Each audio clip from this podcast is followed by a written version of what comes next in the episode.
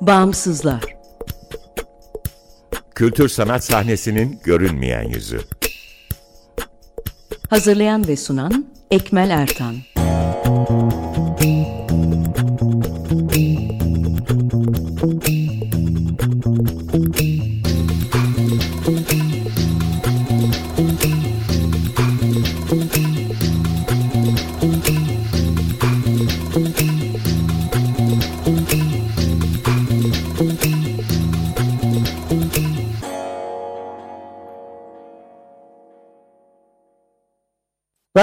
95.0 Açık Radyo'dasınız. Açık Dergi içerisinde yer alan Bağımsızlara hoş geldiniz. Bağımsızlar, Türkiye'de devlet veya özel sermaye sahipliğinde veya güdümünde olmayan, bağımsız kültür sanat alanının çeşitliliğini ve ölçeğini görünür kılmayı, güncel ve dinamik bir bilgi kaynağı oluşturmayı, bağımsızlar arasında dayanışma ve işbirliklerine zemin hazırlamayı hedefleyen web tabanlı bir platform. Açık Radyo Açık Dergi'nin yanı sıra bağımsızları bağımsızlar.org adresinden bulabilir. info.bağımsızlar.org adresinden iletişime geçebilir ve Instagram'da Bağımsızlar.org'dan takip edebilirsiniz. Ben Ekmel Ertan, Bağımsızlar ekibi ile birlikte bu programı hazırlayıp sunuyorum. Bu hafta bağımsızların yönetim ve örgütlenme modelleri üzerine sevgili İpek Çankaya ve Serkan Öngel'le konuşacağız. Hoş geldiniz. Hoş bulduk Serkan. Hoş bulduk. Merhaba. Bizim kendi deneyimimizde de e, İpek'le uzun uzun çeşitli zamanlarda konuştuğumuz gibi e, ayrıca çevremizden bildiğimiz arkadaşlarımızın ya da e, diğer bağımsızların e, yaşadıklarından da örgütlenme modeli ya da ne olacağı, nasıl bir yapılanma içerisine gireceğimiz her zaman bir problem oluyor. 2007 yılında Beden İşlemsel Sanatlar Derneği'ni kurarak aslında faaliyetlerimize başladık Amber Platform olarak. Bir şekilde bir tüzel kişilik kazanmamız gerekiyordu. Bu da özellikle Avrupa fonlarına başvurma ihtiyacımızdan dolayıydı o sıralarda. Tüzel kişilik olarak da karşımızda birkaç seçenek vardı. Yani şirket olamıyorduk çünkü şirketi kabul etmiyordu. Sivil toplum kuruluşu olmak gerekiyordu ve Türkiye'de de kar amacı gütmeyen şirket e, modeli olmadığı için böyle bir opsiyon yoktu. Dolayısıyla dernek, vakıf, kooperatif gibi üç yapı var bildiğim kadarıyla Türkiye'de şirket dışında. Vakıf belli bir sermaye gerektiriyor farklı bir yapılanma biçimi. Kooperatif çok daha uzun bir süreç olduğunu varsayıyorum biliyorum. Aslında kooperatifler de eskiden daha üretime bağlı kooperatifler yapılanmalardı. Sonra bir dönem tabii biliyorsunuz bu inşaat, yazlık yapma, ev yapma, bir apartman böyle kooperatifler vardı 90'larda falan. O başka bir kooperatif imajı orada var. E, fakat şimdi son dönemde kooperatifler kültür sanat hayatında da aktif biçimde kullanılmaya başlandı kooperatif yapısı. Ama biz o dönemde derneği seçmek zorunda kaldık. Ve e, bu aslında korkuyla da başladığımız bir süreçti. Çünkü işte 80'ler sonrasında yani belli bir yere kadar hangi yıl bu değişti bilmiyorum ama dernekler zaten e, emniyete bağlı bir dernekler masası vardı. Dolayısıyla emniyetle ilişki içerisindeydiniz. Dolayısıyla bu bir, bir tür kontrolün altında, polisiye bir kontrolün altında olduğunuz anlamına geliyordu. Neyse ki sonra İçişleri Bakanlığı'na doğrudan bağlandı ve durum bir parça değişti. Eninde sonunda biz dernek olduk ve bu derneği yürütmenin çeşitli handikaplarıyla bir yandan da uğraşmaya başladık. Yani bu da bir e, bir tür full time iş gibi emek çalan bir şey. E, ayrıca işte muhasebeciye verilen ücretler, e, dernekler kanunu iyi bilmek gerekliliği, dolayısıyla devletle olan ilişkide bir kazaya sebep olmama gayreti, kanunu takip etmek ayrı bir iş zaten çünkü o da bir iki senede bir sürekli olarak değişen bir şey. Ve bütün bu süreçleri yaşadık ve e, yani böyle bir tecrübe birikti. Ama şimdi yeni bir e, tüzel kişilik olup olmamayı düşünen ya da nasıl bir yapı olması gerektiğine karar vermek sürecinde olanlar için bu tecrübeleri aktarmaya çalışıyoruz bu programda kısaca. Ee, İpek istersen senle devam edelim. Ee, şöyle ki Ekmel bizim Halka Sanat Projesi'nde Halka 2011'de kuruldu. Temel düşüncemiz hep böyle bir e, legal bir platformda olmaktı baştan beri. Nedense böyle bir o sanki varlığın bir göstergesi, hani bir onanmak, e, evet biz de burada varız, bu işi yapıyoruz demenin bir yoluymuş gibi. Yani hep bir zemin üzerine oturup orada hareket etmeyi düşündük. Hani inisiyatif olarak bir yapılanması olmayan bağımsız bir oluşum olarak kalmayı hiç düşünmedik. Bunun birkaç sebebi vardı. Bir tanesi mekanla ilgiliydi. Ee, bir mekan tutup ya da kendinize ait bir mekan içine girip bir iş yapmaya başladığınız anda çünkü bir iş yeri ruhsatınız olması gerekiyordu. İşte bu işi yaptığınızı gösteren bir takım belgeler gerekiyordu. Hep böyle bir resmi prosedür var yani Türkiye'deki yapılanma sebebiyle. Dolayısıyla bizim ilk tercihimiz o noktada dernek olmadı ama şöyle etik bir kaygımız da vardı. Ben doktora tezim sırasında dünyadaki çeşitli yapılanmaları da e, kültür sanat alanında incelediğim için bu e, özellikle e, kar amacı gütmeyen şirket yapısı e, çok dikkatimi çekmişti o dönemde. Türkiye'de bunun olmayışı senin, senin demin söylediğin gibi e, bir soru işareti oluşturuyordu. Çünkü e, sanat alanında çalışan bireyler ve bir oluşum olarak bir yandan bir şirket olmak istemiyorduk biz. Çünkü şirket mantığı, şirket Türkiye'de bir kar edinmeyle e, birebir ilişkili olduğu için bizim yaptığımız işin doğasına aykırıydı. Etik derken bunu kastediyorum. Öyle düşünüyorduk. Fakat dernek de çok zor ve uzak geliyordu. Başlangıçta ürkütücü. Çünkü kime sorsak, kime danışsak derneğin zorluklarından bahsediliyordu. Şahıs şirketi kurmanın da hani işleyişi çok hızlandırdığı, kolaylaştırdığı fikri ortaya atılıyordu. Bir takım araştırmalar sonunda biz ilk önce bir çeşit şirket formu olan adi ortaklık kurduk. Yani burada şöyle bir şey var. Adi ortaklık da kuran bireyler her türlü e, işin altına bireysel sorumlulukla giriyor. Normal bir şirket e, mantığından farklı olarak. Yani bizim başımıza bir borç, harç, dava falan gibi e, bir takım şeyler gelse biz bireysel olarak sorumlu e, duruma düşüyoruz. Halbuki şirket sanki böyle bir ortaklardan biriymiş gibi e, şirket ortaklarından bağımsız onun işte mallarına el koyulabiliyor. En kötü senaryoyu söylüyorum ama şirketi kuranlar ve yönetenlerin bireysel olarak orada bir şeyi sorumluluğu yok bana aktarılan kadarıyla. E, bu riski göze alıp biz ilk önce adi ortaklık kurduk. Çünkü zaten böyle hani sıkıntılı bir işe girmeyeceğimizi düşünüyorduk. Neyse başımıza da bir şey gelmedi zaten. Fakat orada çok aşırı e, mali yükler bizi beklediğini e, zamanla gördük. Şöyle ki bir kere dediğim o mekan kirası kiraların ötesinde 3 ayda bir ödenen e, bir çok kapsamlı bir vergi var bir kira kadar. E, çünkü o statüdesiniz e, ve bu vergi yükleri çok caydırıcı, çok yorucu. E, özellikle de kültür sanat üretiminde o üretimler hani bir ayak olarak satışa çok hızlı bir şekilde dönmediğinde ya da böyle bir beklentiyle üretim yapılmadığında amaç bu değilse genellikle inisiyatiflerde bizim gibi öyle değil. Bu gelirleri giderleri ayarlamak e, çok çok zor oluyor ve hep e, bunun yanında da yurt dışı ile çalışmalarımızda vesaire bizim bir şirketimiz var demek de bize çok e, sağlıklı gelmediği için o noktada dernekleştik. Yani önce böyle bir e, şirket deneyimi yaşadıktan sonra Halka Sanat ve Kültür Araştırmaları Derneği'ni kurduk. E, onu hala sürdürüyoruz. E, şirketi bir süre sonra e, kapattık. Dernek üzerinden devam ediyoruz. Onu biraz daha anlatırım ama istersen e, sözü değiştirelim biraz. Serkan Bey de belki. E, olur. İstersen bu arada seni de tanıtmadık. Gerçi daha önceki programlarda beraberdik ama sen evet. istersen kısaca kendini sana e, tanıt sonra Serkan Bey'e geçelim. E, Peki. Oradan başlayalım. Peki. Ben e, İpek Çankaya Halka Sanat Projesi e, kurucularından bir tanesiyim.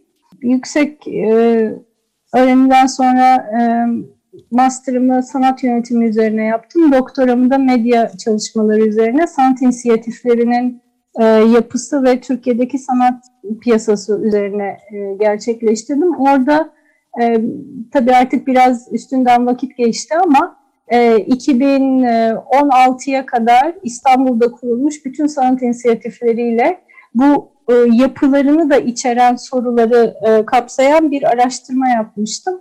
O yüzden bu alanda e, bir e, deneyim sahibi olduk. E, halkada çalışmalara devam ediyoruz. Serkan Bey? Evet. yani ben de kısaca tanıtayım kendimi. Gaziantep Üniversitesi'nde öğretim üyesiyim. Ee, Gazhane Çevre Gönülleri bağlamında aslında bu kültür sanat hayatına belki önemli bir katkı bugünkü geldiği noktada Müze Gazhane'de. Ee, o sürecin en başından beri yer alan e, kişilerden biriyim. Bu anlamda dönem dönemde e, işte bu e, faaliyetlere katılmaya çalıştım. Gazhane Çevre Kültür faaliyetlerine katılmaya çalıştım. Biraz zaten e, zannedersem buradaki katkım da e, bu bağlamda e, olacak. Çünkü Gazhane Çevre Günleri bir e, çevre hareketi olarak 90'ların ikinci yarısında açığa çıktığında kendisini örgütsel olarak kurumsal düzeyde bir kooperatif olarak tanımlamayı tercih etmişti.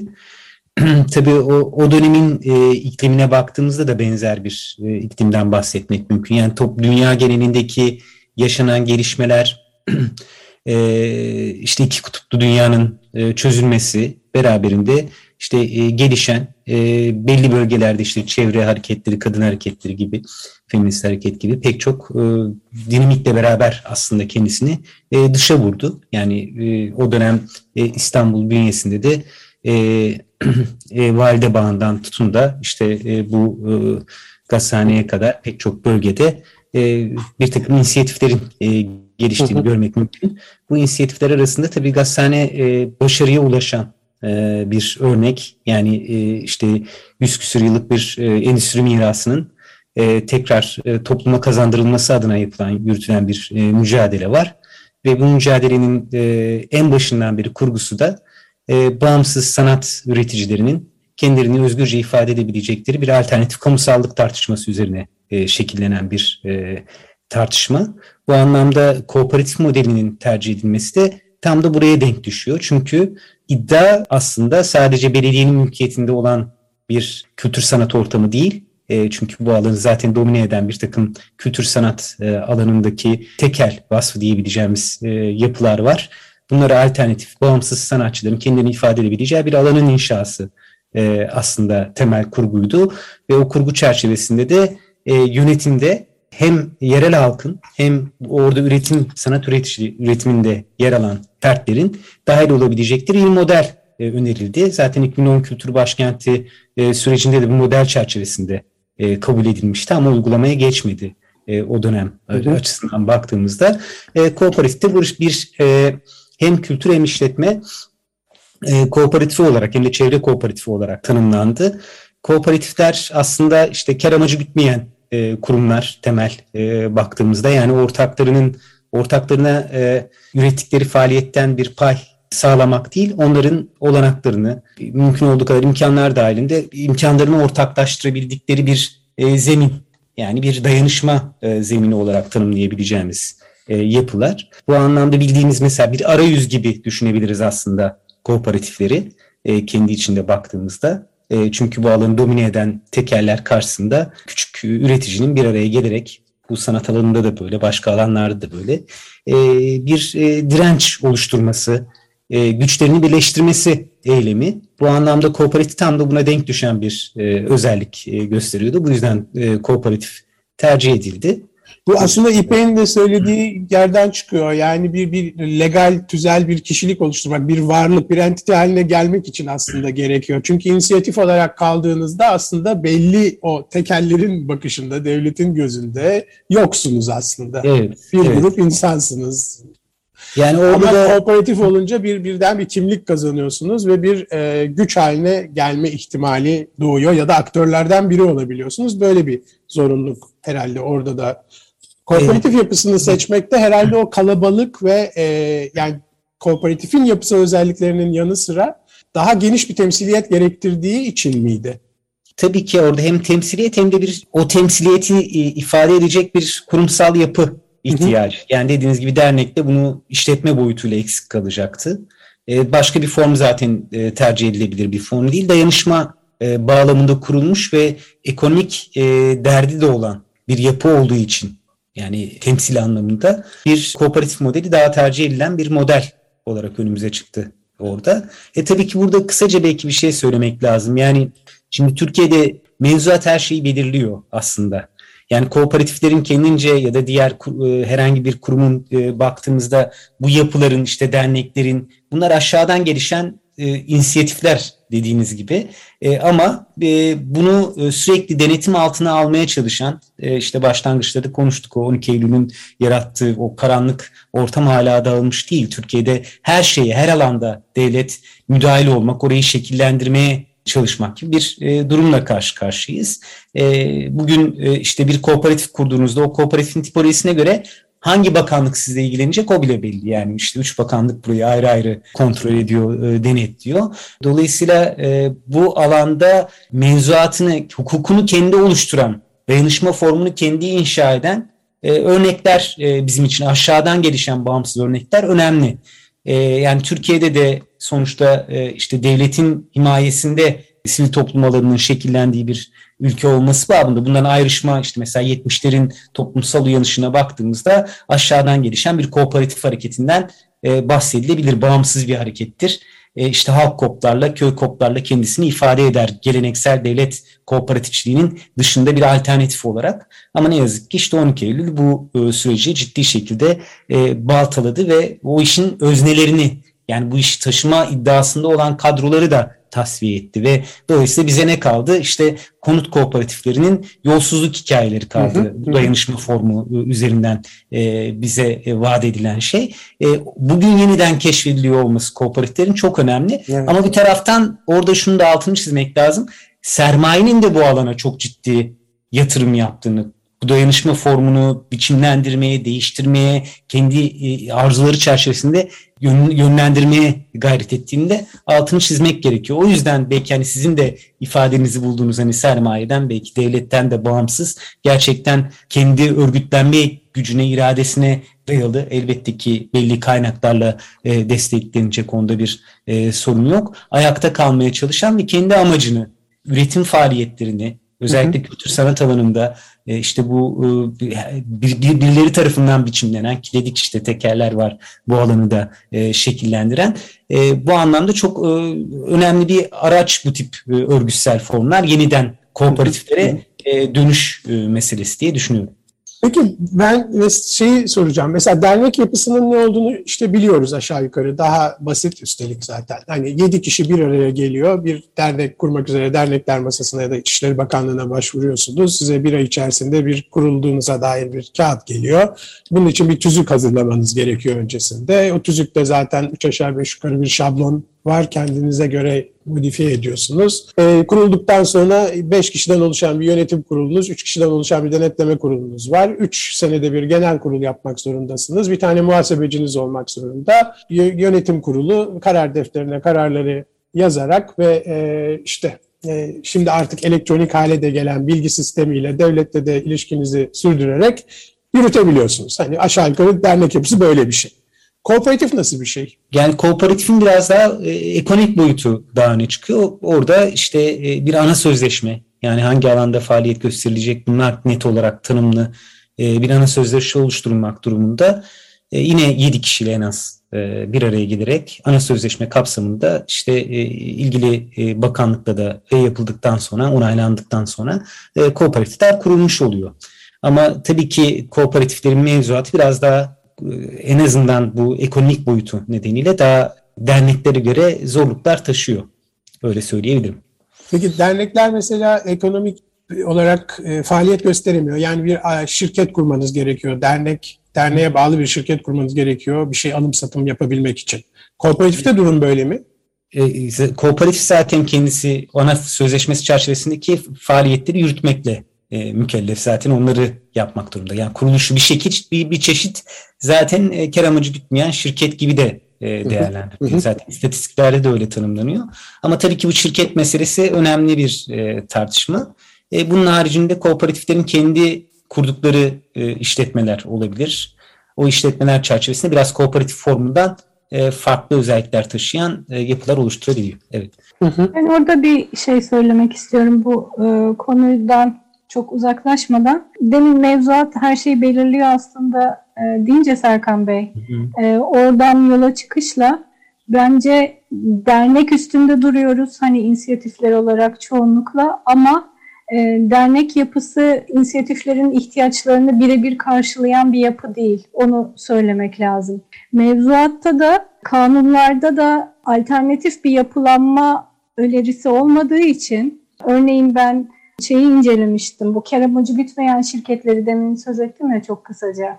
E, bu yapıyı incelemiştim herhangi bir şey kurmadan evvel biz. Artıları eksileriyle belki bu yapı modeli Türkiye'ye bir biçimde adapte edilmiş olsaydı e, bazı zorluklar daha kolay aşılabilirdi. Çünkü şu an bizde karma bir durum var. E, ne demek istiyorum? Kar amacı gütmeyen şirketin bazı özelliklerini bizde dernekler karşılıyor, bazı özelliklerini de şirket yapıları karşılıyor. Halbuki tek başına belli bir e, kar amacı gütmeyen dernek e, yapısı oluşsa mesela hem özel vakıflardan hem devlete ait e, vakıflardan e, bağış alma, destek alma, işte fonlama alma imkanına sahip olur. Ama sanki bir burada dernekmiş gibi. Şimdi dernekte de biz bağış alıyoruz ama bu bağışları ticari bir üretimde kullanamıyoruz. Hani artısı eksisi bir anlamda e, burada var. E, işte bir şirketten e, farklı e, olarak derneğin e, şirket sahiplerinin yıl sonunda aldığı karları dernek üyelerine ya da yönetim kurulu üyelerine dağıtamaması, vermemesi gibi bir durum var. Çünkü zaten kar amacı gütmüyor içerik olarak. Ama dediğim gibi dernek hızlı harekette çok kolay değil. Çok ciddi bir grup birlikteliği gerekiyor. Birlikte hareket edebilen bir grup 7 kişi, 10 kişi, 15 kişi bir araya gelmedikçe asla ben hiç kimseye bir dernek kurmasını önermem. Çünkü şu anda derneğin yapısını e, internet üzerinden işte derbi sisteminden beyannamelerle vesairelerle sürdürmek bir 10-15 sene öncesine göre belki daha kolay olabilir. Ama yine de çok emek, zaman isteyen, çok enerji isteyen ve bilgi isteyen bir şey. Mutlaka bir muhasebeci ve avukata danışılarak yapılması gereken bir şey. Dolayısıyla sanki alana tam kültür sanata uygun bir, tam olmasa bile uygun bir yeni bir mevzuat ve yeni bir yapılanma modeli e, gerekiyor. gerekiyor. Böyle bir ihtiyaç var diye Hı-hı. düşünüyorum ben. Hı-hı. Serkan Bey sizin ekleyeceğiniz bir şey var mı? Yani son e, bir dakikamız. evet, tabii ki yani işte tabii bu mesela kooperatif formu bence e, bu anlamda hani e, İpek Hanım'ın söylediklerine ilave olarak belki bir araçsal olarak iyi bir e, şey olabilir. Hani bu alanda yeni çabalar da var. İşte e, tiyatro alanında, sinema alanında e, Film Kop kuruldu. Onlar e, etkin e, yayıncılar kurdu. Evet yayıncılar e, kooperatifi var. E, imkanlarını mümkün olduğu kadar daha küçük sanat üreticilerinin bir araya getirerek olanaklarını arttırabildikleri dayanışma formları olarak düşünmek gerekiyor. Kar amacı değil tam tersine e, imkanları ve faaliyet alanlarını genişletecek unsurlar olarak e, değerlendirmek gerekiyor bu tip kurumları. Bir yandan da bu e, bu tür yapılanmalar aslında o, o birlikteliğin çalışma biçimlerini, ilişki biçimlerini de belirliyor. Yani sadece bu nedenle bir takım inisiyatifler dernek, kooperatif veya başka bir şey olmak istemiyorlar. Çünkü o zaman bu hiyerarşik bir düzen içerisinde işlemeye çalışacaklar ve bu ilişkilerine yansıyarak zemindeki ilişkiyi bozacak kaygısıyla.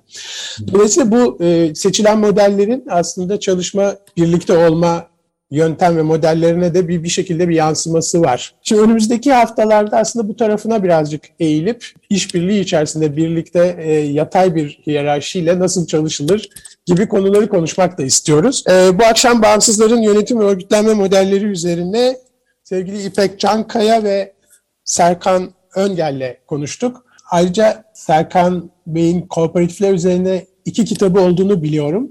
Belki hı hı. konuyla ilgilenenler araştırabilirler. Evet, teşekkür ederim. Evet, peki çok teşekkürler. Teşekkürler, ee, çok mersi. İyi akşamlar. İyi Haftaya akşamlar. görüşmek üzere. Hoşçakalın. Hoşçakalın.